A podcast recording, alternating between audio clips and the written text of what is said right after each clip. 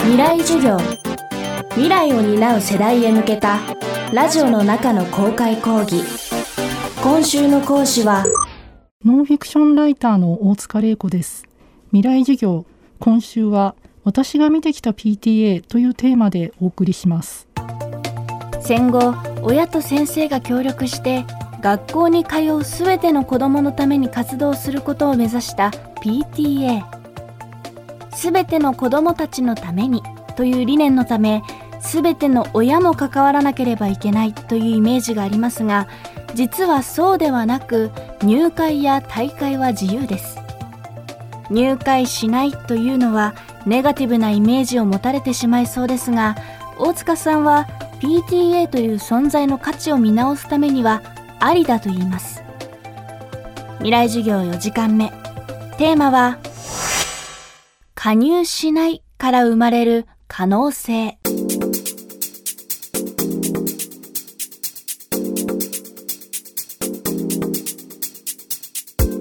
ですね。今あの PTA の控えになるっていう選択をする人たちも増えてきてます、まあ、つまり辞める退会するとかもしくは最初から入りませんっていう選択をする人たち。当然の話ではあるんですよね。まこれまでずっと PTA って自動入会で、まあ、いつの間にか入ってるし入ったらやめられませんっていう形の運営が多かったんですけれども、まあ、実はそうじゃないと、ま、本当は義務じゃないし入っても入らなくてもいい。選択できるものなんだっていうことがやっとだいぶ徐々に知られるようになってきたので、まあ、そしたら当然入らないっていう選択をする人たちも出てくると。でちなみにその控えになるってその加入届配ってる PTA だったら簡単なんですよ。加入意思確認してくれるんだったらその加入届出さないということで控えになれるんですけれどもまだそうじゃないその自動入会の PTA っていうのが結構多いのででそういう時にはちょっと面倒くさくてわざわざ入りませんとかその辞めますってことを言いに行かなきゃいけないんですね、まあ、普通そんなことしないですよね。なんか例えば駅前のクリーニング屋さんの会員になりませんとかわざわざ言いに行く人いないじゃないですか、まあ、言わなくても黙ってれば会員にならないのが当たり前なんですけども、まあ、PTA の場合にはほっとくと会員として扱われてしまう。ちなみになんでそうなるかっていうと学校が持ってる個人情報つまり名簿が PTA の名簿として無断流用されちゃうことが多くて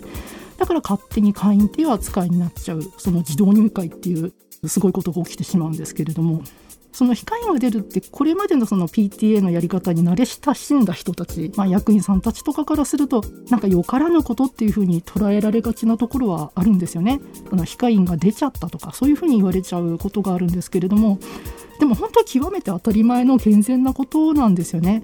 まあ、今の方がよっぽどおかしいと思うんですよ。その任意加入の団体なのにみんな嫌々で入ってるやりたくないって言ってる人たちが全員入ってるって本当に気味の悪い変な、まあ、不幸な状態だなと思うので、まあ、それが、ね、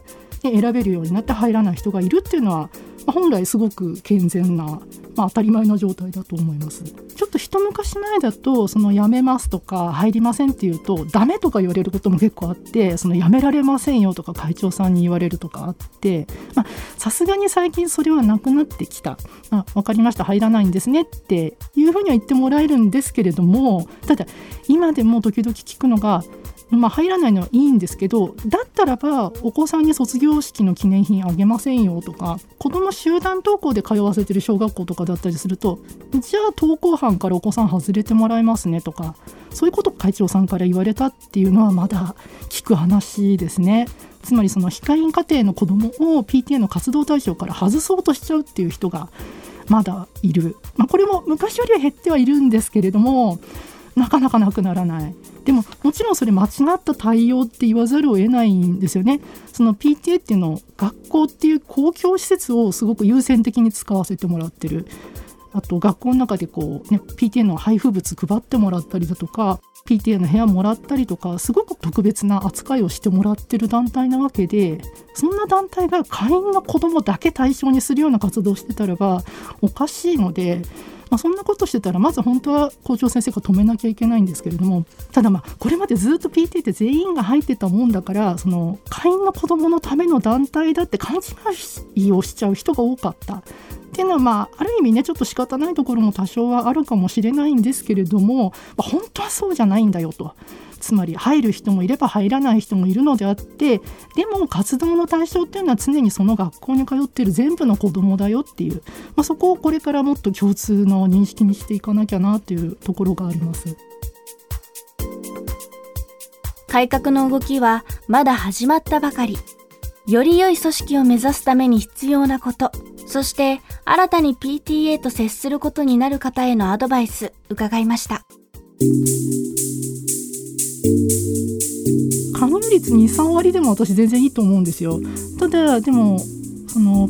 保護者みんなの声を拾うっていう会員非会員関係なく、まあ、そういうことを心がけて異彩すればいいんじゃないのとであとはその学校の先生たちと保護者との間でのこう情報共有とかそういうことさえしていれば、まあ、他のことね今やってることちょっとこれ言うとあれかもですけど全部やめちゃっても別に問題ないんじゃないかなというふうに思ってたりします。何かをするっていうことよりもその保護者同士だったり保護者と先生だったりの情報共有とかコミュニケーションとかその場を提供できる枠組みさえ持っていればいいんじゃないかなっていうふうに思っています。あの私ちょっとお話ししてきたことで皆さんちょっと PTA 怖くなっちゃったかもしれないんですけれどもあの全部の全部の PTA がそういうね恐ろしい状況にあるわけでは絶対ないのであの本当に PTA によってだいぶ違うのでまずはそんなにあの怯えずにまず踏み入れてみてでもしねなんかあんまりひどいようだったらばやめるってことができるんだって分かってればちょっとあの気楽になれるかなと思うので